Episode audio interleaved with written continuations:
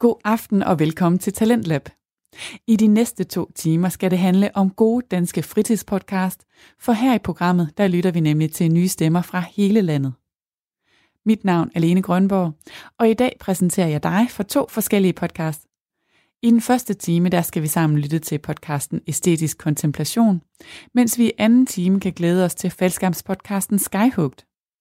Men her i første time, der er det altså Æstetisk Kontemplation, som er en podcast fra Aarhus Studenteradio. Og podcasten den laves af Alexander Kirkegaard Holst Hansen og Kasper Loven Sønderby, der begge er 24 år. Alexander er skolet i litteraturen, mens Kasper er rundet af en samfundsfaglig baggrund, og det betyder, at de går til kunsten med forskellige viden og temperamenter. Men fælles for dem begge er, at de forsøger at tale om kunsten, dens betydning, og hvorfor den overhovedet er værd at beskæftige sig med på en måde, så vi alle sammen kan være med. Programmet er opstået af en fælles passion for netop kunst, og et ønske om at videreformidle den og inspirere andre til at beskæftige sig med den. I aftens afsnit handler det om, hvor man trækker grænsen mellem værk og kunstner. Nogle gange kan det nemlig være svært helt at adskille. Og de to værter kommer blandt andet med så vidt forskellige eksempler som Oscar Wilde, Jørgen Let og Yahya Hassan. God fornøjelse.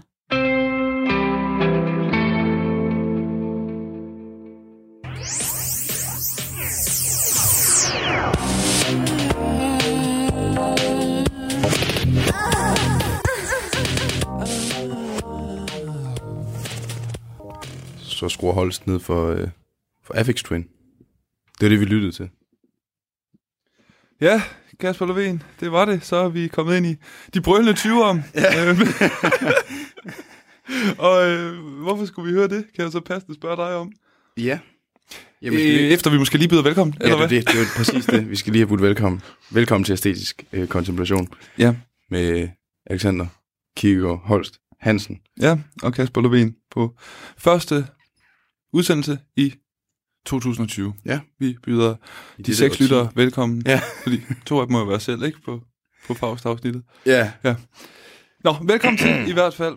Og så kan vi vende tilbage til det indledende spørgsmål. Det vi- yes. Hvad var det, vi Hvad det, vi hørte, lytter og til? hvorfor i Ja, alverden skulle vi høre det? af alle. Nå, vi- Vi har haft alle valgmuligheder, så valgte vi det her. Øh, og det er Afix Twin, som jeg nævnte før.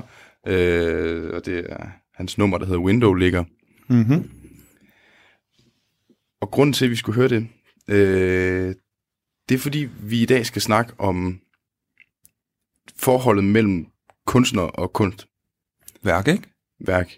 Ja. Ja, nemlig. Altså, hvor, øh, hvor Afix Twin er, øh, er en, en, der aktivt har, altså kunstneren har været ude og fortælle historier om, hvordan han selv er, som er mere eller mindre rigtige og forkerte, og de blander sig sammen i måden, man fortolker hans øh, musik på, og hans hmm. musikvideoer har også mærkelige billeder af hans ansigt, der sådan er forvrænget, og der er sådan en overlap hele tiden. Ja, så det vil altså sige, at grænsen for værket øh, hos ham her er sådan lidt mere diffus end som så. Ja. Fordi han giver det et spil i medierne og i Ja. det, man kalder parteksten. Altså som er, det er uden for teksten, for eksempel et albums omslag, ikke? Altså, hvordan han iscenesætter sig selv derude. Ja. Øhm, Og altså, så er der jo også alle myterne og fortællingerne omkring, hvordan musikken er blevet til. ja, Og der er jo mange sådan, øh, meget musik, der, også, der, der lever på sine myter. Øh, der er også på Bloody Valentines Mhm. album mm-hmm. Loveless, som også er sådan, har masser af myter og fortællinger om det her, men Avix Twin er selv ud aktivt at lave de her myter, ja. øh, hvor det, det er meget svært at gennemskue, hvad der er rigtigt og forkert, når han fortæller om sig selv. Han har fortalt om, at han har bygget synthesizer op fra bunden i sine teenageår. altså, det er jo ikke umuligt, men det, det er da noget underligt noget at lave. og at han øh, fandt ud af som 12-årig, at han kunne have lucide drømme, altså at han var, kunne være bevidsthed i sin egen drøm. Yes. Og at han så øvede sig i at lave musik ind i drømmene, hvor han kunne opfinde instrumenter, og så lave musik på dem. Og komponere. Ja. ja. Og så øvede han sig i at huske dem, og så kunne stå op og, og lave dem, og påstår nu, at han kan gøre alt det her på kun 20 minutter. Og så Ja. har lavet et, et, et, et værk der. Men det er jo den gode gamle øh, inspirationsfortælling der. Den, den køber jeg der i, Ja. i, i de her moderne tider, hvor kunstnerne de hele tiden øh, plader løs om, hvor hårdt de arbejder, og hvordan der ikke er noget, der hedder inspiration. Ja. Øh, fordi de gerne vil sikre sig, at de også får midler næste år. Ja, ja, ja, ja. Øh, mistænker jeg dem for. Jo, jo. Det er klart. Altså, det er meget... øh, Det er, han tager det altså på, han, kan, han, han laver sin musik ind i sin lucide drømme. Så har han jo også købt, købt en, efter eget udsagn, har han købt en kampvogn. og, så, og så bor han i en tidligere bank, fordi han mente, at, øh, at der ville være noget ud, i, ud af at være et sted, hvor karmaen er, er, sådan, at være i et rum, hvor, hvor der var gået mange penge ind i. Ah, okay, fair. Ja, det, det tænkte han var. Nå, det er sgu meget Og sjovt. så sådan en god lydisolation, fordi der var meget tykke vægge. Det var sådan en forklaring på, at han bor inde i en gammel bank. Der er ikke nogen, altså sådan, hvor, hvor rigtigt og forkert det her er, det er Mm. en lille smule svært at, øhm, at afkode. Og måske i øvrigt en pointe i sig selv, Det ikke? er jo helt sikkert. Mhm, At fiktion og fakta, eller biografi som sådan, øh, fluktuerer og Ja. forhandler, som det populært sagt hedder, ikke? At Jo. man giver og tager lidt. Øhm, Og der er jo også sådan en stemning, når man finder ud af, at oh, Affix Twin kan finde på at lægge noget nyt musik ud. Så er det sådan, hvad, hvad, der, er, der er sådan en stemning, og der er noget mystisk på spiller. Det er en virkelig mærkelig, øh, underlig mand med alle mulige myter omkring, man ikke rigtig ved, hvordan han er, hvordan han bor. Han vil ikke rigtig lave interviews. Kommer ikke ind i banken der, eller? du får ikke lov at komme ind i banken. Ja. Ja. øhm, og når han så siger noget, så er det sådan nogle fuldstændig vanvittige fortællinger om sig selv. Mhm. Mm-hmm. Altså, så der, der er virkelig bygget noget op omkring hans karakter, og også når, når hans musik så kommer, så, så sidder man virkelig klar på, hvad fanden han nu lavet Mhm. mm-hmm. ham her ud af de der synthesizer, han selv har siddet og skruet sammen fra bunden, øh, og, og, og så har drømt ting en øh, drømt musik. Og så, altså, så det kan jo også et eller andet, men der er, så, der er helt klart sådan et overlap med det der. Øhm, og, øh, og han spiller jo på, rigtig meget på pub- publikums, hans øh, tilskuers opfattelse af, hvem han er. Ja, og forventninger og, og leger med dem og sådan noget, og spejler Ja. sig hele tiden i sit publikum. Er det sådan noget, du tænker? Ja, præcis. Mhm, Mm-hmm. Og, og, ja, og, og, så, og så skyder det ind i kunsten også, for sådan, når man sidder og hører noget som det her, om, og det er Mhm. noget, han har lavet inde i en drøm, og sådan, så får Ja. det alligevel også et andet udtryk. Ja, ja, fair nok. Ja, ja, ja. Det er jo ligesom, når Proust han siger, at øh, det kan godt være, at du gerne vil læse forfatter uafhængigt. Nej, undskyld, øh, øh, Jeanette tror jeg, det er, der siger det om Proust, at, at Ja. det ændrer bare din læsning, når du ved, at Proust han var homoseksuel og jøde. Mm. Om du ved det eller ej, Ja. så kan du ikke parkere den information. Nej. Øhm, det synes jeg er meget interessant, sådan en pointe. Ja. Øhm, så uanset hvad, så hele den her biografiske selvisensættelse, og alle de her fortællinger og myter om manden her, kommer til på en eller anden måde at påvirke hans musik. Ja, Ja. helt sikkert. Okay, ja, det synes jeg er en god pointe. Ja. Også fordi musikken er sådan, det er meget skørt, og øh, Ja. ja. kan være svært at følge med i. Men sådan, Ja, du leder efter en forklaring et eller andet Ja. sted. Nå, okay, det er komponeret ind i en drøm, Ja, ja, et drømt instrument. Og På et drømt instrument. Okay, ja, okay. ja, ja, eller ja. lavet på en synthesizer, som ingen andre har, men han selv har stået og bygget. Og sådan. Altså, ja, så det, det giver et eller andet ekstra til... Ja. ja. Så det er derfor, vi skulle høre Affix Twin. Ja, fordi han ligger så ind i rækken af øh, kunstnere, der, som du sagde, øh, på en eller anden måde slører linjen mellem kunst, kunstner og kunstværk, ikke? Jo. Øhm, Og Affix Twin, han er en af dem der, hvor han virkelig har så meget kontrol over historien om sig selv. Ja. Fordi han er meget sådan selektiv med, hvad han siger, når han så siger noget, så er det sådan, det virker som om, han har tænkt over det. ja, det er simpelthen lagt ud Ja. i en større fortælling på en eller anden måde. Ja, Ja. ja. Øhm, så han er også en mand, der kan begå sig i medierne. ja. Ligesom øh, vores næste billede, hvis jeg må gå videre, Det må du meget gerne. som er en af mine favoritter. Øh, god gamle Oscar Wilde. Mm. Øh, der er jo, hvis der findes forfattermyter, øh, hvilket der i højeste grad gør, så må han være en af dem, der er, lever i bedste velgående og er allermest øh, kendt og, og øh, øh, udpenslet og udtrykt, tror jeg. Ikke? Altså, alle, der kender Oscar Wilde, forestiller sig nok det der billede af den her dandy fyr med sådan lidt halvlangt hår og enormt lækker påklædning, ikke? og. Mm. virkelig velplejet og sådan lidt småbøsset i det, og sådan noget, ikke? Der, ja. der vimser rundt med en stok og, og vifter med et glas absint eller sådan noget. Ikke? Øhm, dandy-karakteren, livsnyderen, æstetikeren, lidt små arrogant, sjov, vittig, du ved, ja. Hinsides godt og ondt også, amoralsk, virkelig den der charlatan-type. Mm. Øhm, og det der er mange årsager til, øh, dels fordi han skrev øhm, værker, der langt hen ad vejen var amoralske, eller i hvert fald gik i dialog med moralen og med de sociale normer, og godt og ondt og rigtigt og forkert, og masse samfundssatire, især i, i dramastykkerne. Øhm, og så er han jo enormt kendt for alle sine one-liners, Oscar Wilde, ikke? Altså, Jamen, det er dem, jeg tror langt de fleste, de, Mm. de kender Oscar Wildes one-liners. Også måske uden at vide det. Ja, som vi talte om før, ikke? Altså så gå ind på en hver irsk pop, så står der, ja. I can resist everything except temptation, Ja. et eller andet sted, ikke? Og så er der en pind, og så står der Oscar Wilde. Mm. Selvom at det faktisk er et udsagn, som er lagt i munden på en karakter, der hedder Lord Darlington fra øh, Lady Windermere's fan. Ja. Øhm, hvilket i sig selv er interessant, og det Ja. kommer vi også tilbage til, ikke? Altså, hvem er det Ja, egentlig, der står bag de her ord og så videre, ikke? Jo. Men Oscar Wilde stereotypen, i hvert fald en amoralsk æstetiker, livsnyder. Og jeg tror heller ikke, det er helt forkert, hvis man tager biografien med. Øhm, han blev født i 1854 mm. I Dublin, så vi er sådan i, i, ja, på vej ud måske af romantikken på mange måder, ikke? og på vej ind i en sådan modernitet og sådan noget. Øh, og han er fra et, et intellektuelt hjem, øh, og sådan okay velstående og så videre. Øhm, moren er forfatter, og han øh, kommer i gang med at læse, studere, blandt andet på Trinity College i Dublin. Mm. Hvis man er i Dublin, så skal man tage derind og se deres øh, bibliotek. Ja, sindssygt fedt, altså virkelig virkelig gamle, dejlige læderindbundne bøger. Mm, der er så mange byer, der er flotte biblioteker. Ikke lige Aarhus. Nej, Aarhus har ikke. Men du kan spille FIFA inden. Ja, det kan man. Bordtennis og... Øh, men der studerer han, og så tager han også til Oxford bagefter. Han er stjernestudent, mm. ham her. Øhm, og øhm, han studerer selvfølgelig klassiske studier og bliver helt vild med, med, med græsk litteratur og, og græskunst og sådan noget, ikke? og den storslåede skønhed og sådan noget. Og så bliver han, øh, han kommer på sporet af det, som hedder æsteticisme, som er sådan en, en øh, intellektuel og en kunstnerisk retning, der begynder at tage form her i slutningen af 1800-tallet, mm. det sidste tredjedel i hvert fald. Øhm, og han har øh, nogle prominente undervisere, hvad hedder han, Walter Pater blandt andet, og John Ruskin, som er, er store kanoner inden for det her. Og han bliver meget inspireret af den her øh, retning, som, som sådan helt simplificeret, og jeg tænker, måske skal vi tale et andet afsnit om Oscar Wilde og de her ting. Det, det kunne man sagtens. Ja, det vil jeg meget gerne i hvert fald. Men sådan virkelig banaliseret, så går det her ud på at øh, efterstræbe skønhed, Og opprioritere skønhed, og give skønhed førstepladsen, når man betragter et kunstværk, eller når man prøver at leve sit liv. Ja. Så moralske hensyn og øh, samfundsmæssige forhold osv., osv., det kommer i anden række.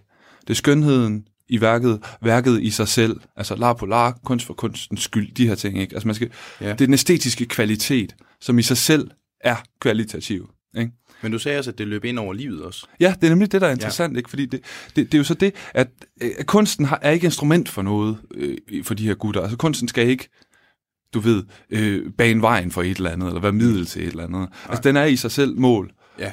Fordi at, at, at, det, som sker i et, vellykket kunstværk, og det, der sker, når du producerer kunst, øh, er ikke anderledes end det, der bør ske, når du lever dit liv, ikke? Altså, han, han, Oscar Wilde taler for eksempel om passionate experience ja. i The Picture of Dorian Gray, hans eneste roman, hvor han fremlægger næsten sådan et æstetisk manifest, eller et lille filosofisk skrift, ikke? Mm. At, at, at, at det, er den, det er den essens, som man skal efterspørge i livet, er den passionate experience, ikke? Altså, mm. øhm, skønhed og storslåethed og sanslighed. Altså, den er tit meget, okay. meget sanselig, den her, øh, ja. øh, den her adgang til storheden.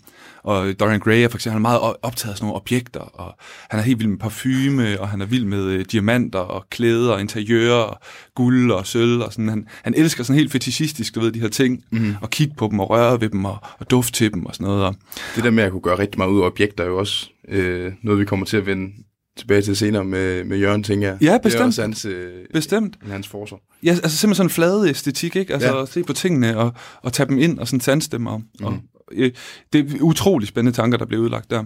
Øhm, øh, som, ja, igen, måske kan vi vende tilbage til det på et tidspunkt. Mm. Men det interessante her er jo, at, øhm, at langt hen ad vejen, så den del af det, som af diskussionen, der overlever, er den æstetiske, eller det vil sige den, den sanselige Ja. Øh, del af det, ikke? Altså, og, og, og man kan hurtigt tale om en hedonisme eller en nydelsessyge og sådan noget.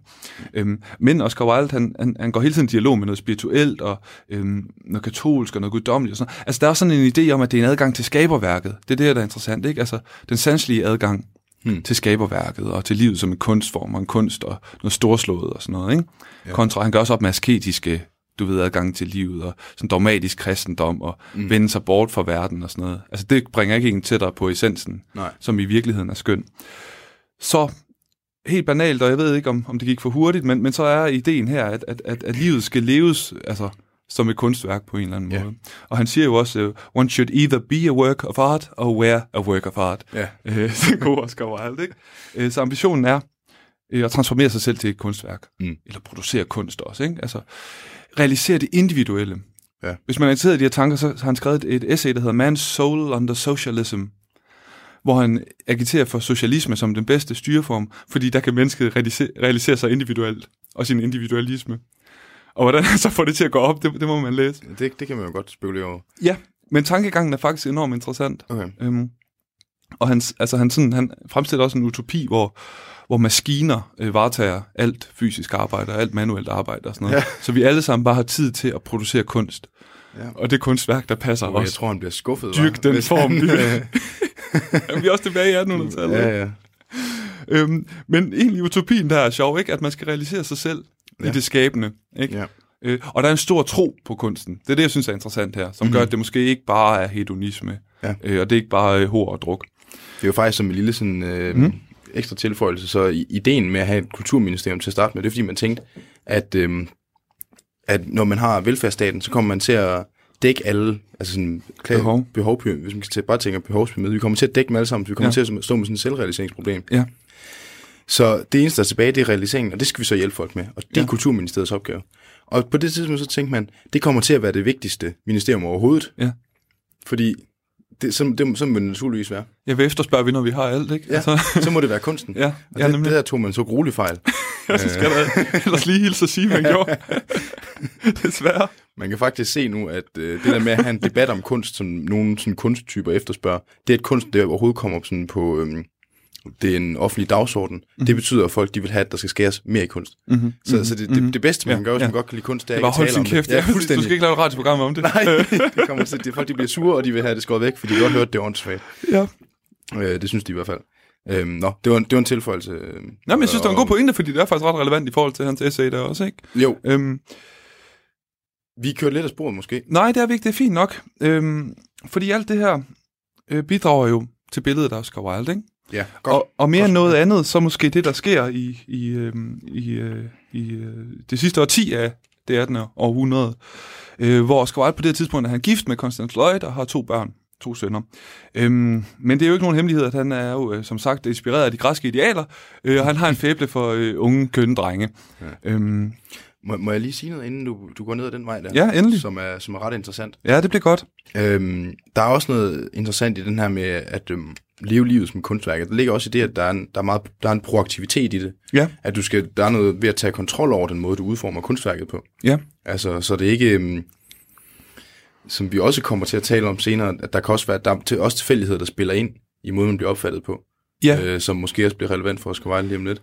Men altså sådan, at der ligger en proaktivitet i det. Kan Ja, man tager det i sin egen hænder, ikke? Og tager Jo. det på sig og prøver selv at forme det. Ja. ja. Ja, man gør sig simpelthen til kunstner over sin egen tilværelse og tvinger formen, eller Ja. tvinger noget ud af formen, ikke? Ja, så der, der er en enorm kontrol over den der, Mm. det der kunstudtryk. Ja, jamen, det, ligger det, det, det. synes jeg er god tanke. Den kan jeg godt lide. Ja. Og det tror jeg er helt korrekt. Øh, netop også bare arbejde med formen og, Ja. ja. og give det udtryk. Uden tvivl. Øhm, men ja, øh, han, øh, han møder, Ja, det er det med de unge mænd. ja, som han har kendt et par stykker af på det her tidspunkt, men i øh, 1891, så møder han altså Lord Douglas Adams. Er det ikke det, han hedder? Nej, undskyld. Lord Alfred Douglas, sorry. Mm. Som er øh, 16 år yngre end Oscar Wilde. Og så hans søn er markisen fra øh, Queensberry. Så vi er altså... Øh, det er et højtstående fyrs søn, han øh, giver sig i kast med her, øh, Oscar Wilde, ikke? Og sådan en rigtig lille øh, øh, Taccio-type, for dem, der har løst, øh, læst Døden i Venedig. De, øh, de indleder et forhold, de to, og det farver man ikke meget for, øh, mildest talt. Øh, det er øh, hæftige, øh, du ved, øh, diskussioner frem og tilbage, skænderi og så videre, og så videre. Men, men Oscar Wilde og, og, øh, og Douglas der, de holder fast i hinanden. Og i øh, 1895, så, øh, så efterlader faren, markisen for Queensberry, han, han efterlader en seddel, hvor han anklager Oscar Wilde for sodomi. Mm. Ind i, i sådan en, på, på en bar eller en klub eller sådan noget, som Oscar Wilde øh, frekventerer. Og det bliver Wilde pisse sur over. Så Ads, hvad hedder sådan noget, øh, han, han, han øh, konfererer med sine venner og sin tætte, og med sønnen der Douglas og sådan noget, mm. og de kommer frem til, at, øh, at Oscar Wilde, han skal sagsøge øh, markisen for bagvaskelse. Okay. Og det gør han, han trækker ham simpelthen i retten. Øh, Oscar inden- Wilde efter, ja, det er det er faktisk Oscar Wilde, der smider anklagen her. Han Ja. ja. anklager øh, faren der for øh, bagvaskelse. Ja. Øhm, og han bliver arresteret af markisen. Men Ja. den eneste måde, han kan bevise sin uskyld på, det er ved at bevise Oscar Wildes skyld. Ja.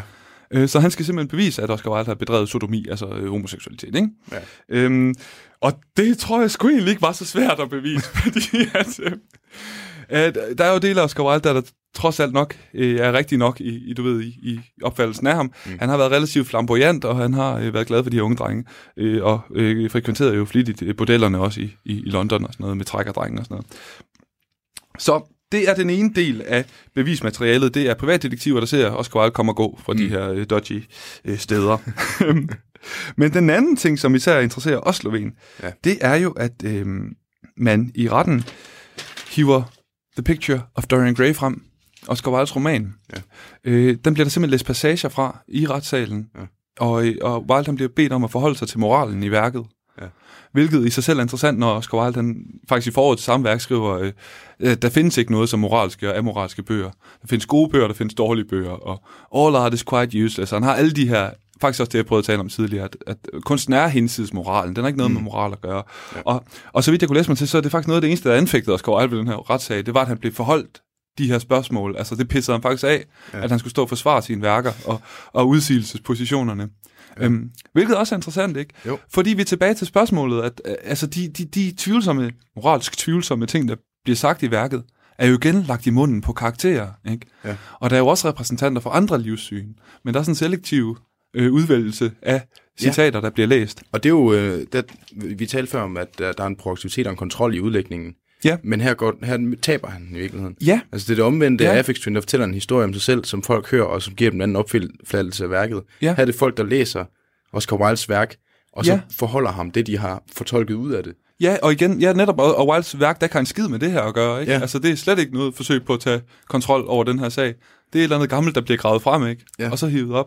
Øhm, så det er klart, det, det rejser jo spørgsmålet om, øh, hvem er herre over de her ord?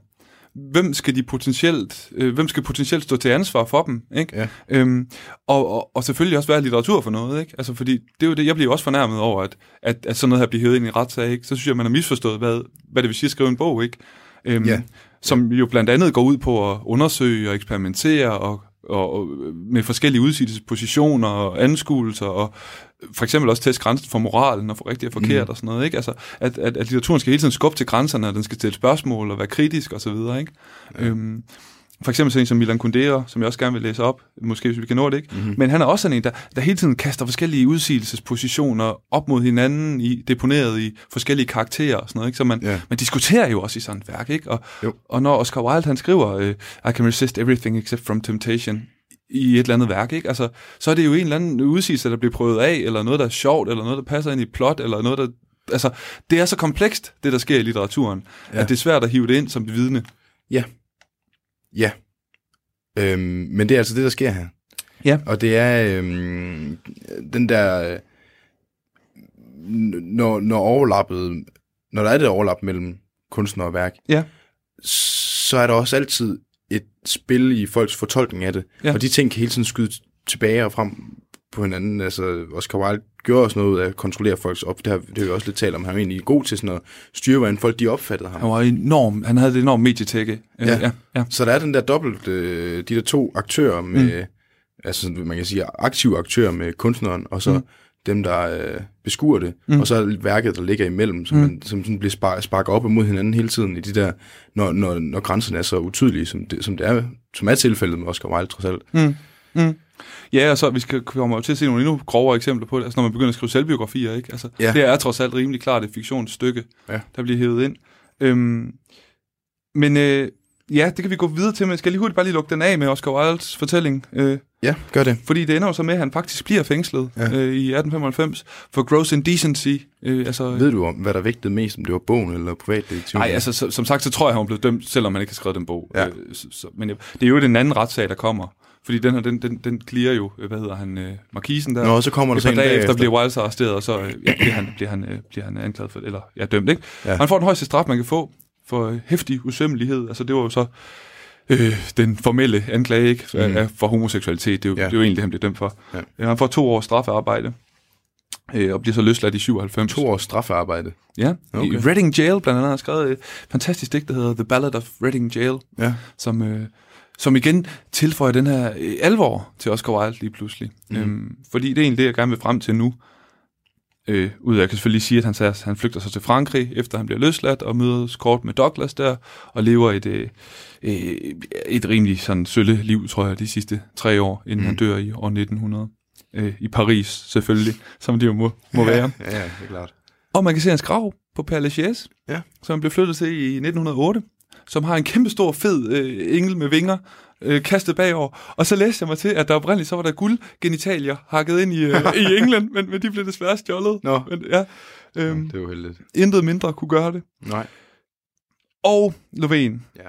det jeg vil sige, det er så, at det, det er jo den historie, der overlever. Mm-hmm. Med, øh, med, den unge, med de unge drenge, ikke? og med dandyen, og, og øh, du ved, de store øh, guldvinger der, og så videre. Ikke? Så den flamboyante Oscar Wilde Ja. er på mange måder den karakter, vi har tilbage. Ikke? Jo.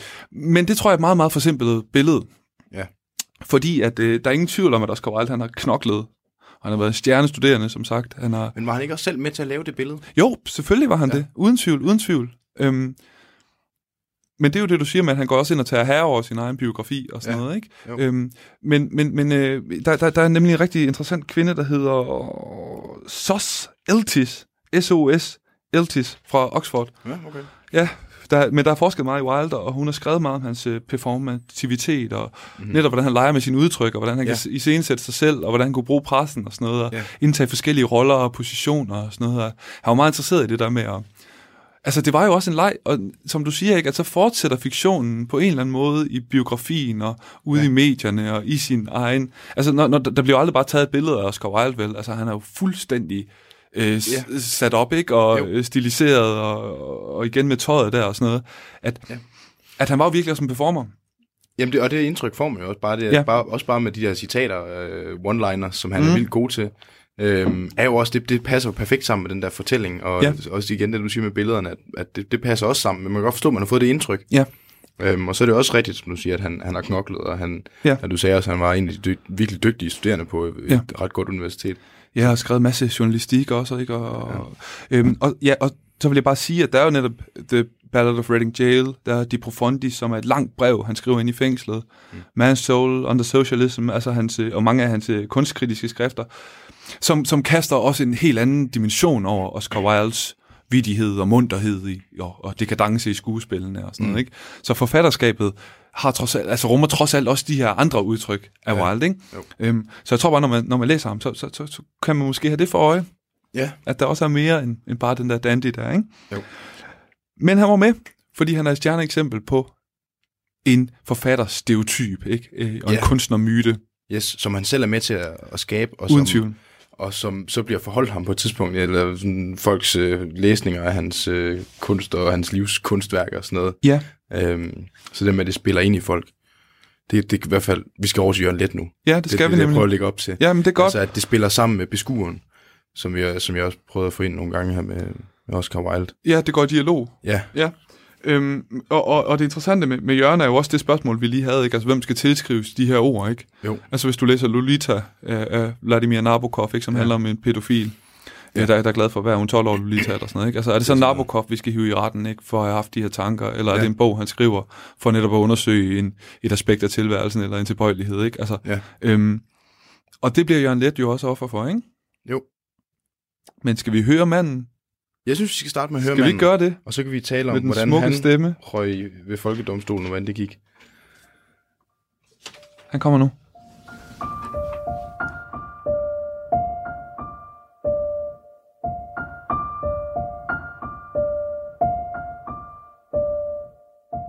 Jeg har set og hørt mange løgne i mit liv.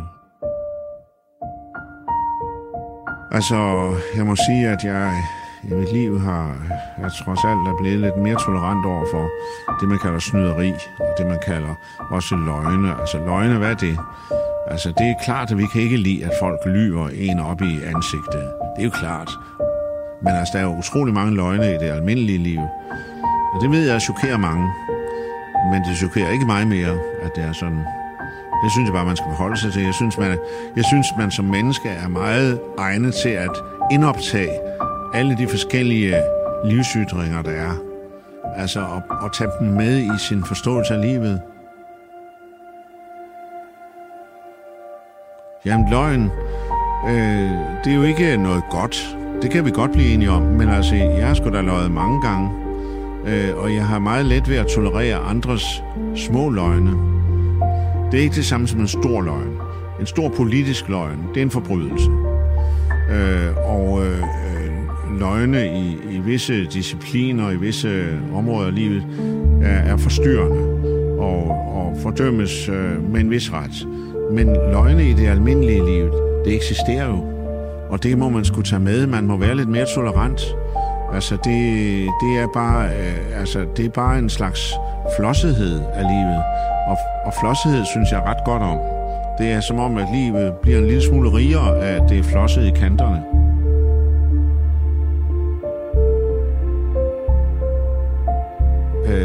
Altså, der findes jo også fiktion i livet. Og det må man tage med. Det er også en del af livet, altså, at der er et element af fiktion, der er et element af usandhed rundt omkring i forskellige doser. Og det er jo så op til den enkelte, vil jeg sige, at tage stilling til, hvor meget man kan tåle. hvor man kan tåle at blive udsat for det. Jeg har, det har jeg for længe siden øh, øh, affundet mig med, at der er øh, øh, doser af sandhed, doser af usandhed, øh, som balancerer på en måde hinanden i livet.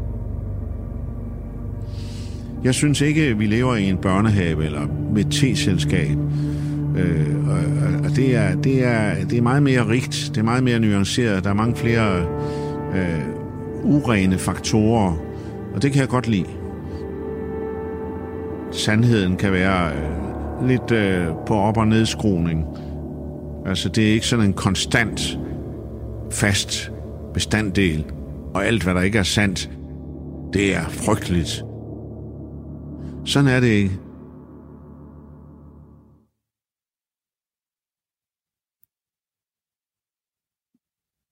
Det er jo Jørgen Lidt. Han skulle have lovet mange gange. uh, Jamen, han er jo god i de her. han er fantastisk. Ja, så med, vi sidder bare her. Ja, Ja. ja lige præcis. Som, altså, det øh, kan godt være, at vi tager, jeg tager lidt forskud på noget her, men vi sidder bare her, er jo også Mm. nogen, der har lagt mærke til, at Jørgen Let, han kan noget bare som person. Altså, mm. hans karakter kan du sagtens overføre til et stykke musik. Altså, der er sådan et lille kunstværk, når han sidder og taler om, om, løgn og fiktion. Ja. Øh, så vidt jeg kan forstå, så har de også bare op- lavet det sådan, at de har siddet og talt med ham, Lige præcis. og så optaget det. Lige præcis. Og så har de taget det, altså lige så han begyndt, så kører det ned et eller andet, som var genialt, og så har de sat musik på bagefter. Yes. Jamen, det er lige præcis det. De har bare båndoptaget, der kører, ikke? Og så har de snakket med Jørgen. Ja. Så hakker det ud, de kan bruge, og sætter musik på. Det er jo ret fascinerende. Mm. Altså, så, så det har man virkelig fanget, der er en mand, hvor manden, altså, kan et eller andet. Vi har jo før talt værket, om... ikke? Ja, manden er værket. Ja, præcis. Ja, vi har før talt om digte, der blev sat på musik. Mm. Det man behøver ikke læse Jørgens digte her. Bare Jørgen bare sige noget, ikke? Jo. Altså, selvom selv læser telefonbogen, ikke? Så, så, kan vi, så, kan vi, jamen, altså, så er det fedt, ikke? Fordi det er Jørgen. Ja. Ja, jamen, det er øh, glimrende eksempel på en mand, der er blevet et værk, ikke? Ja. Øhm, Skal vi starte med Kokkens Datter? ja, fordi der er det, ja. Ja, og mange af de ting, der bliver sagt i den her, øh, det er jo ikke for sjovt, at vi valgte løgn netop. Nej. De er jo ude og med med udgivet mange øh, numre. Ja. vi sidder bare her, ikke? Men øh, han siger nogle interessante ting her, ikke? At sandheden kan være lidt på op- og nedskroning nogle Mhm. gange. Og fiktion er et element af livet, og løgn er et element af livet, og det er ikke altid så sort-hvidt. Yes. Og øhm, som Oscar Wilde han siger, it is not whether I did it or did not do it that's important, it's whether people believe I did it. Mm. Øhm, som nogle gange også er det, der sker i litteratur. Ikke? Altså, der ja. Bliver jo altså også pyntet lidt, øh, og der er lidt op- og nedskruninger, ja. Og der er også nogle lege med formen og med udtryk og med, øh, ja, som jeg sagde før også, altså udsigelsespositioner og med. Mhm. filosofiske anskuelser osv. osv. Ikke? Man eksperimenterer også i litteraturen. Ja. Og Jørgen Let, det måtte jo ske før eller siden, at han ja. Skrev sine erindringer ned øhm, i en selvbiografi. Og jeg spurgte sådan, i, i forbindelse med, at vi skulle tale om det her, så spurgte Ah, ah, jeg en godt. af mine studiekammerater, øhm, har, har, du, har du nogensinde stødt på noget af Jørgen Let? Mm. Mm. Nogensinde læst noget af Jørgen Let? Mm. Så sagde han, ja, der er en ting, vi fik læst i gymnasiet, og det var øh, den her afsnit med Datter. Kongens datter, ja. Ja. Det er klart. Og det tror jeg, for, for mange vedkommende, så er det, så, øh, i hvert fald dem på, på vores alder, for de er jo Ja. lige sådan der omkring, Ja. øh, hvor han lå i vælten med det der, at, at der er man stødt på den her, den her del med Kongens Datter. Det er ja. sådan det, der har været ens fortolkning af ham. Ja, fordi i 2005, der udgiver han Det uperfekte menneske, som er første bind af erindringerne. Og der er et kapitel, der hedder Kokkens datter, mm. Mm. øh, med de famøse linjer, jeg tager kokkens datter, når jeg vil. Ja. Ikke? Det er min Det ret. er min ret, ja. Øhm, Det kan alle, det der. ja, den Alle de sidder på ryggraden, ikke? Øh, ja, præcis. Og det fødte jo sat med et ramaskrig, ikke? Altså, der gik ikke mange måneder, før han øh, blev fyret på TV2 som Tour de France-kommentator, og ja. Ja. fik hævet sin æreskonsul-titel af sig på Haiti. Øhm, fordi det må man åbenbart ikke skrive i en bog. Nej. Nej, han, han, blev, han røg jo virkelig, øh, han fik ørerne i maskinen, han blev Ja, han dømt turen. folkedomstolen, og så gik det rent faktisk også, altså et, et, værk, han har lavet, Mm. gik ind, og så påvirkede hans, øh, hans person, hans Ja. ja. liv, han blev, som du siger, han blev fyret, han blev faktisk fyret, Ja, der er helt materielle konsekvenser, det her. og det er jo ret vildt, når det rent faktisk er, altså det, ja, det er en biografi, Ja. men som Jørgen jo selv sagde, der er altid et element af fiktion, Ja. og det, altså en biografi er jo ikke på den måde en, en perfekt skildring af præcis, hvad der er sket. Mm-hmm. Mm-hmm. Altså, den har jo, som vi også har talt om, med udsigelsespunkter og sådan noget, Mm-hmm. og at der bliver eksperimenteret, og det kan jeg også godt forestille mig, der, at Jørgen han har gjort i det her. Ja, øh, fordi der er jo for eksempel Jon Helt Harder, eller Horder hedder han, som er manden bag det her performative biografisme-begreb, Mhm. Ja. som vi også lige kan præsentere senere. Men han hæfter sig meget ved, at øh, Kokkens datter-passagen er skrevet i præsens. Altså, den er Yes. skrevet i nutid, ikke? Yes. og stort set resten af, af, af bogen er skrevet i datid, ikke? Så, så kunne der være tale om en fantasi, og noget med at lege med at være sådan en koloniherre og sådan noget, ikke? Og Ja. Jørgen, der sidder der og, du ved, leger med ideen og sådan noget, ikke? Ja. Øhm, men igen, altså, hvad enten der er det eller ej, altså, så det, det, det er stadig bare den pointe, altså du spurgte om det var, det var, det var Dorian Gray, der fik Oscar Wilde dømt, ikke? Det var det Mm. måske ikke, men det er i hvert fald det uperfekte menneske, der får Jørgen let fyret, Ja. ikke? Altså, Ja. det, det er sgu da vildt, Ja, det er ret vildt. øhm, synes jeg. Men jeg er heller ikke moralist. Øhm, Mm, nej. Nej, men, men han, han, han kommer til at lide under den der, og den hænger på om et stykke tid. Ja, det gør den. At, Ja. øh, jeg- forestiller mig, at de mange bevidsthed på det tidspunkt, så det med sådan, husker jeg lidt for, Mm. det er, at han, han er sådan en klam gammel mand. Ja, der, ja, der lader tage fat dernede i svømmepoolen. Ja, yeah. der skriver med hende, ja. Øhm, mens mor stryger skjorterne ovenpå, og han betaler hendes engelsk undervisning og sådan noget. Jamen, det er et fedt kapitel, det der. Det skal man bare læse. Men han er jo også, han, han, jeg tror, at han er klar over, at det er overstregen. Ja, Altså, det må, Ja. han, være. det må han være. ja selvfølgelig. Jamen, Men det, kan man, altså, det er jo så tydeligt, at og faren, der laver mad til ham, mens han har sex med datteren, Ja. og sådan, Ja. altså det er tydeligvis Ja. langt, langt, langt overstregen. Ja, og det er jo skide øh, opstyltet, eller opsat også, ikke godt? Jo. Øh, øh, hvad hedder sådan noget? Ja, altså øh, Måden, staged. han, måden han beskriver deres, øh, hvordan sådan deres tage fat ned i poolen mm. og sådan noget. Altså det, er, ja, det, er, det virker det er meget opsat. Mm. Øh, Ja, virkelig også klichéen, som du siger, ikke? Ja. Ja. Altså med hele staben der og sådan noget, og Ja. ja. den der hvide koloniherre og sådan noget. øh. Ja, og, og igen, altså det er også noget, det jeg synes er fedt med Jørgen Let generelt. Altså han, han, har han elsker det der med at lege med, med, med formerne og sådan sætte sig selv i sådan nogle positioner. Og jeg synes jo langt fra det er det bedste kapitel i bogen. Altså bordtenniskapitlet er jo endnu bedre, ikke? Hvor det er jo kraftet med 30 sider eller sådan noget, hvor fed han var til at spille bordtennis, da han blev Aarhusmester ja, og sådan noget. Og han lever sig jo sat med endnu mere ind i det, end jeg gør, når jeg har været ude og spille tennis. Altså det er virkelig den der... Øhm, og så skal, øhm, altså hvis du har lyst til at læse, bare lige noget af, af digtet der måske, ja, ikke? det kan vi godt tage. Øhm, Skal vi gøre det nu? Ja, skal vi gøre det? Jo.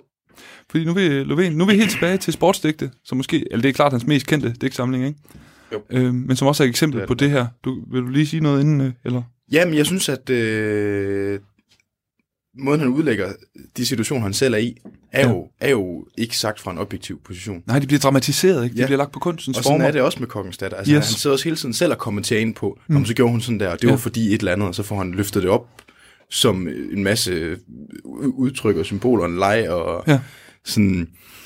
Han taler hele tiden ind og fortolker på sin egen situation, som, Ja. som jo også øh, be, farver det meget. Så, det, ja, så subjektiviteten kan du ikke trække ud af det her.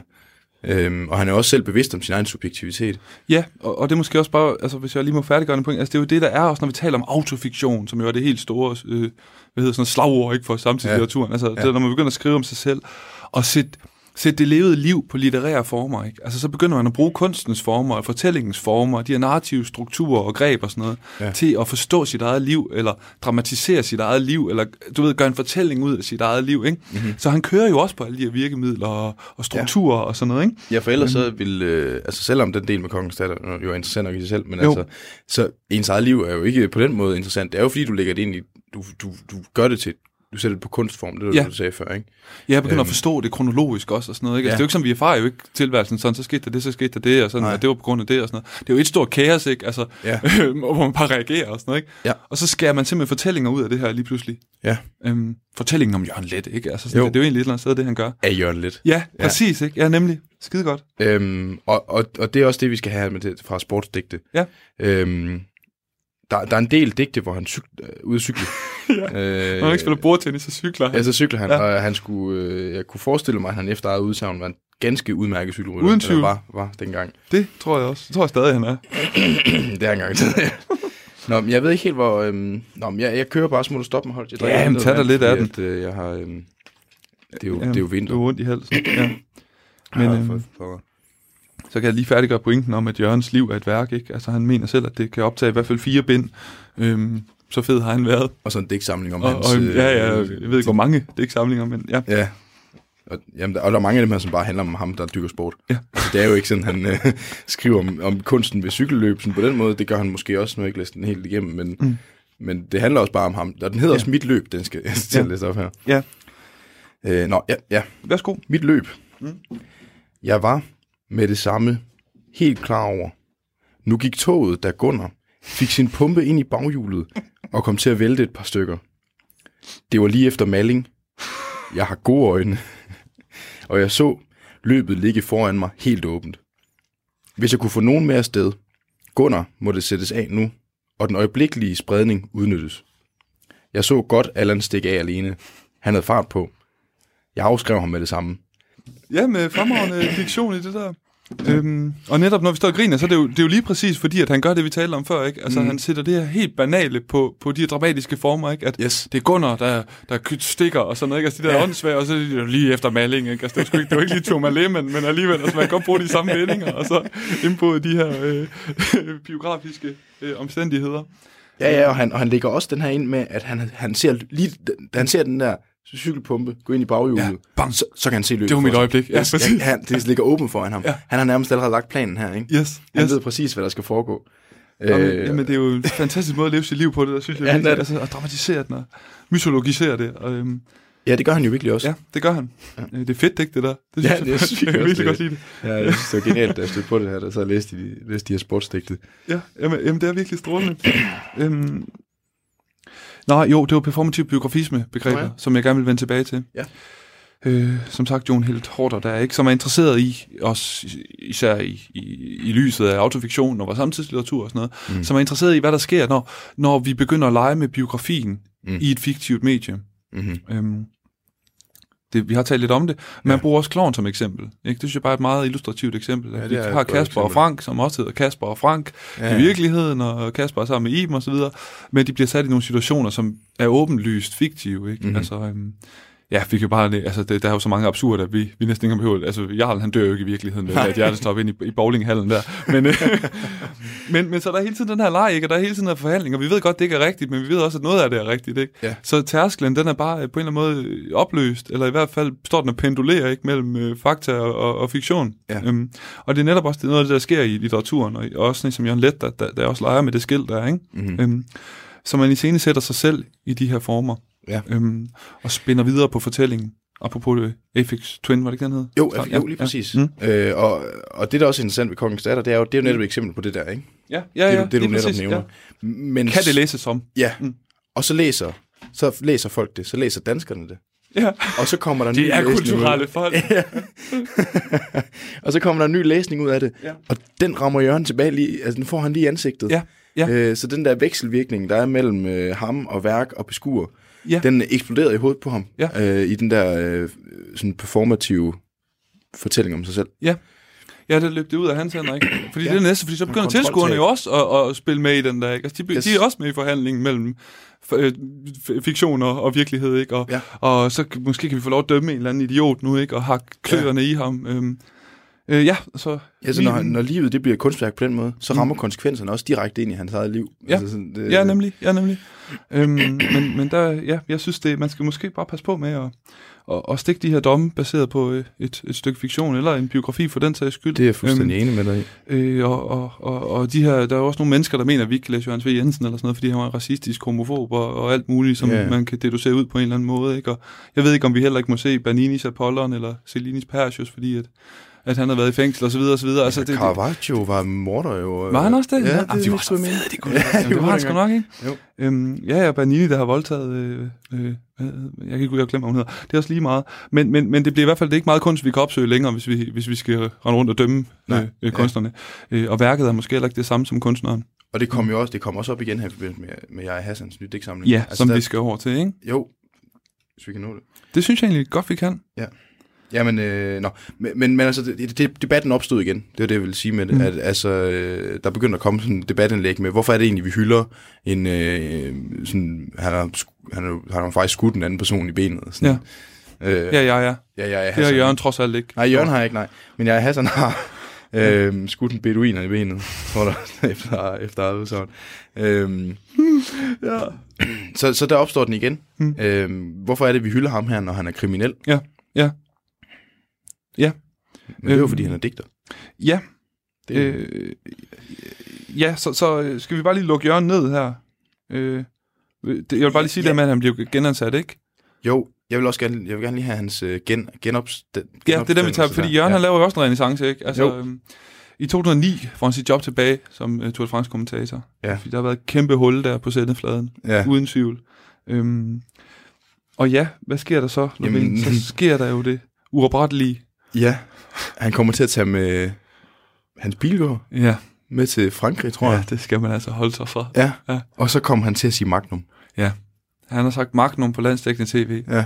Og det er da en skarp komiker, der opfatter, ikke? Ja, det er Tobias ja. Dybvad, der sender det i sit program Mm. med navnet Dybvad. Med fem A'er. Øh. jeg ved simpelthen ikke, hvorfor det har, men det har det. Øhm, og det ser de unge mennesker jo. det ser de unge mennesker. Og så den, det, vi talte om før med, at billedet på Jørgen Let, det var ham, der havde sex med sådan nogle øh, små... Nogle unge mennesker. Unge piger. det blev nu ham, der er den lidt skøre gamle mand, der kan blive sur Ja, er over en øh, bestemt type sjov, dør, bildør, Ja. ja. Og, ja, som er skide sjov. Ja, fordi han er sådan lidt vrissen. Ja. Og så siger han Magnum. Ja, og så skal han fandme ikke gå i gummistøvler, fordi jeg synes, det er latterligt at gå rundt i gummistøvler. Fisker, det kan han ikke lide. Ej, det er sådan en fisker. Det er sådan en fra Monty Python. Og det er fandme også, at han er jo virkelig sjov. Jamen, han er jo genial, han, ikke? får, Ja. han får også sagt på et tidspunkt, at han ikke kan lide øh, vandmelon, fordi det er indrammet vand. Jeg rammer vand. det er latterligt at spise indrammet vand. Det er jo sådan glimrende observationskomik, han kan, han kan køre med Jørgen Let. Ja, så han begynder at sige alt muligt latterligt på, på, på landsdækkende tv og radio ja. Også i øvrigt med, med spørgehjørn. Der. Jeg tror, det er Ja. der vandmelon-seancen Og det er der, den kommer, Ja. ja. Ja, godt. Øhm, og så bliver han jo skide kult, ja. Ja. ikke? Blandt de unge mennesker. Altså, jeg Ja. har jo øh, hæftig, øh, hvad hedder sådan noget, omgang med unge mennesker i mit job som folkeskolelærer, ikke? Og de elsker jo Jørgen, altså ja. Ja. op i 8. og 9. De synes, det er skide sjov, ikke? Og Øh. de har vel, vel sagtens ikke rigtig læst noget De har ikke læst nogen af hans bøger. Nej, ikke, ikke det, der minder om det, men de kan alle sammen lave en Jørgen lidt, ikke? De, ja, Ja. ja, de kender værket, Jørgen. Ja, det er Jørgen. Det er Jørgen. Holst, kan vi nå, kan vi nå gå digtet? Nå, fuck ja, det skal vi da høre. Øhm, godt, fedt. Hvis Ja. du finder det, Ja, så introducerer jeg lige. ja, vil du gøre det? Fordi at, Jo. ja, gør det. Okay. Øh, ja, så det, det er... Nu, nu forsøgte jeg mig med at læse op af en af Jørgen Lets digte, men det kan jo aldrig blive lige så godt, som hvis han selv læser op af det. Det kan det ikke. Nej, og det er jo netop også fordi, at vi har en helt bestemt forståelse af, af Jørgen Let. Og da jeg stødte på, på det her, den her oplæsning af det her digt, det er jo også første gang, jeg stødte på digtet, øhm, der, der var, det var efter Magnum-episoden. Ah, Ja, og det var, ja. ja. jeg synes bare, at, altså, jeg synes, det er hylde morsomt. Jamen, jeg, jeg synes, det er genialt, det, ja. Ja. det, der. det Og han har samme charmeklud på, som jeg har. Ah, næsten. Ah, okay. Jeg har taget min Jørgen-dress på i dag, en sandledning. Ja, det er klart. Jeg har faktisk smidt den nu. Jeg har knappet Jørgen-knappen op til gengæld. Nej, det er altid noget. Apropos 9. klasse, det hedder jo Jørgen-knappen, når man knapper hernede. Ja. Ja, så skriver de MeToo op på tavlen. Nå, men nu kommer Jørgen altså. Gå, gå digt. Gå, gå, gå. Gå, gå, gå og gå. Det er helt absurd og åndssvagt. Sætter min ene fod foran den anden i sandet som tynger. Gå, gå, gå. Gå, gå, gå og gå. Ja, det er fremragende, og det er også en fremragende udlægning af depressionen egentlig et eller andet sted. Altså, jeg synes jo, det er et fedt digt. Ja. Øhm, det må jeg jo indrømme. Ja, det, er, det, det kan også et eller andet. Og man, kan høre, at han har fået at vide, gå en tur, det vil være sundt for dig. Ja, Hvad skal det til? jeg skal bruge det til? Ja, ja, men det, det, det skulle... Men som du, jeg kan bare huske, du sagde engang, at det er kun Jørgen, der kan slippe afsted med det der digt, ikke, når han ja. Læser det op, øh, for, fordi han er, han er Jørgen. Altså, Ja. øhm, Jamen, det, det tror jeg, altså hvis jeg bare fik digtet og så læste det, så ville jeg Ja. sige, "Mm, det er interessant nok. kæft noget lort, ikke? Men, men ja, ikke, ikke mere end det. Nej. Det er, det, er, altså, det er jo ikke øh, på den måde. Men når Jørgen Let han læser det op, så kan det et eller andet. Ja, jamen jeg er fuldstændig enig. Øhm, og den tror jeg også godt, man kunne spille på i nogle 9. klasser, den her, for at vække deres litterære interesse, ikke? Fordi han jo. Er jo blevet kult. Og, øhm, og han falder jo lidt ind og ud af moden. Han er et eksempel på det også, ikke? At, at, at folkestemningen, den, når den vender, så, så kan man måske også genopdage nogle kunstnere og sådan noget. Og, Ja. øhm, at han appellerer måske bedre til den aktuelle unge generation, end han, end han gjorde tidligere, det ved jeg ikke. Altså, der er også gået Det nogle år, ikke? Med, Ja, ja. med, med, med Kongens Datter-sagen der. Men, Jo. men jeg tror helt klart, du er ret i, at Dybvad, der Men er er god reklame. Han er jo også, ja, Jørgen, det virker også som om, Jørgen Let godt ved, hvad det er, folk synes er sjovt ved ham. Mm. Altså, man kan se på nogle af de her senere programmer, han har været med i, at han ved jo godt, hvad, han sådan, hvad det er, der gør folk, de griner ham og, og gerne vil have ham med. Ja, Altså, jeg Ja, tror, det- han, er, han er meget bevidst morsom i det der. Ja, men igen er vi jo også tilbage ved forhandlingen, der, ikke? fordi vi, vi kan jo ret beset ikke sige, hvornår, Nej. hvornår er Jørgen Jørgen, og hvornår spiller han Jørgen, eller spiller ja. Han nogensinde Jørgen, eller er Jørgen nogensinde Jørgen, eller sådan. Altså, Ja. Det er jo det, der er så interessant ved de her sager, ikke? At, Yes. At så snart man begynder at, at, at have medier, jamen selv når vi to så snakker, ikke, så ved jeg sgu ikke, hvem du er, og du ved ikke, eller, men du ved, altså, der er altid afstand mellem mennesker, og den bliver bare udtalt her. Ja. Og, og det er jo også derfor, at at performativ biografisme er interessant, ikke? Og fordi det hele tiden også vækker de her øh, spørgsmål om, hvad fanden er en karakter, og hvad er en personlighed, og Jamen, øh, hvad er det for en roller, vi indgår i? Altså, altså de her ting, ikke? ja. Mm. Altså man kan også se sådan helt psykologisk, så laver vi det med vores egen, altså vi gør det jo selv Ja. hele tiden. Ja, nemlig. Vi skal putte måske bare ikke lige en biografi og få det trygt, mm. men vi, vi prøver hele tiden at forklare de ting, vi gør ud fra nogle, altså vi forsøger at lave en form for kontinuitet Yes. i vores person. Ja, vi har en antagelse om, hvem vi er, og hvordan Ja, vi handler i en visse... fortælling. Yes, vi fortæller os selv. Lige Om jeg gør sådan her, jeg synes sådan her, fordi at engang så et eller andet. Ja, Hvor i virkeligheden er det meget mere vilkårligt, ja hvad, hvad det er, præcis. vi laver. Yes. Ja. Fremragende pointe.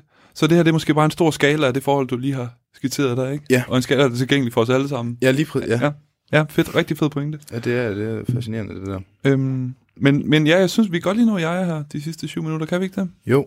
Altså han, han er jo sådan en, der virkelig har mist, tabt kontrol med det samme.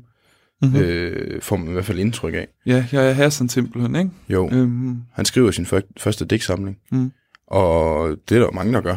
Ja. Øhm, Men så bliver han interviewet af politikken, Ja. og så kommer han i Deadline, hvor han læser op af sådan et ret langt digt. Ja. Hvor han, øh, Langdigt måske. Jeg, jeg tror Det er der måske, et af dem, der hedder. Ja, Ja. Det, jeg, det kan sagtens fast, det er langt digt. Øhm, hvor han altså allerede samme nat kan ikke tage hjem til sig selv. Ja. Øh, bare på grund af dødstrusler og... Ja.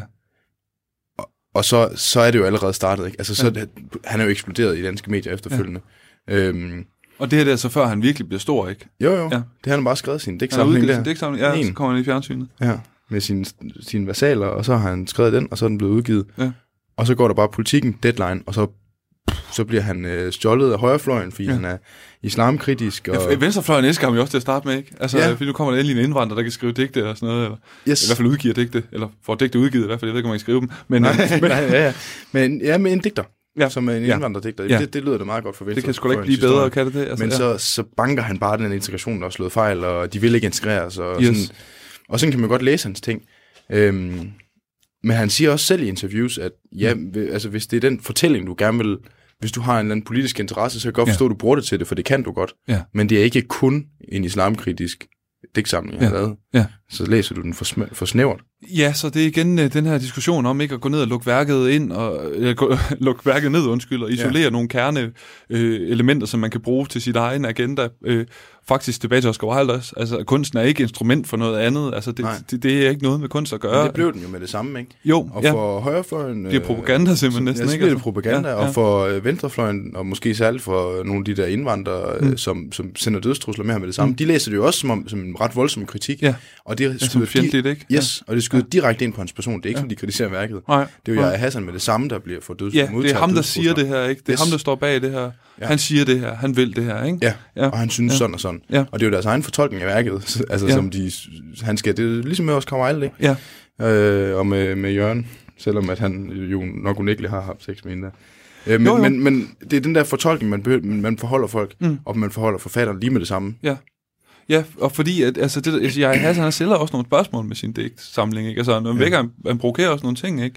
Men, men, men, men det er også bare nogle indspark i en debat, og det er også bare et opsummering af nogle ting, der foregår i forvejen, ikke? Altså, mm. der er også bare en, der begynder at skrive nogle ting ned.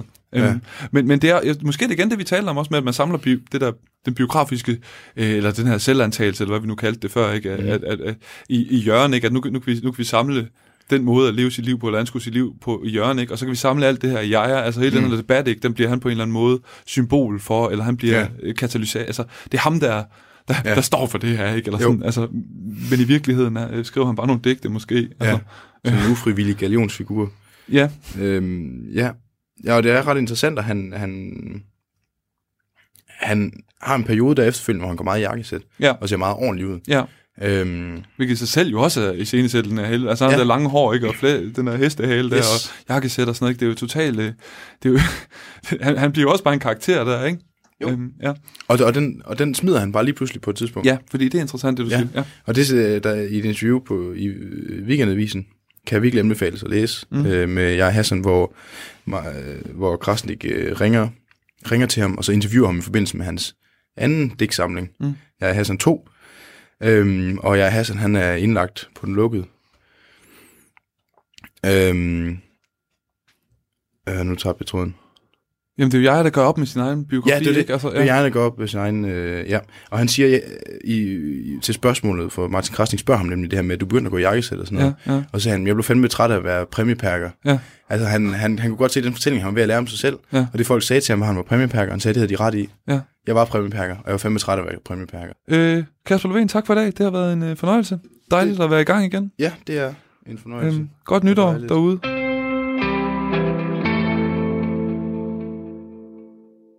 Det var podcasten Æstetisk Kontemplation, som i dag handlede om forholdet mellem værk og kunstner. I anden time er jeg tilbage med faldskærmspodcasten Skyhugt, der i dag handler om et udspring, der gik helt galt. Og den handler også om, hvordan man kommer tilbage efter en slem ulykke. Men nu er det blevet tid til nyhederne.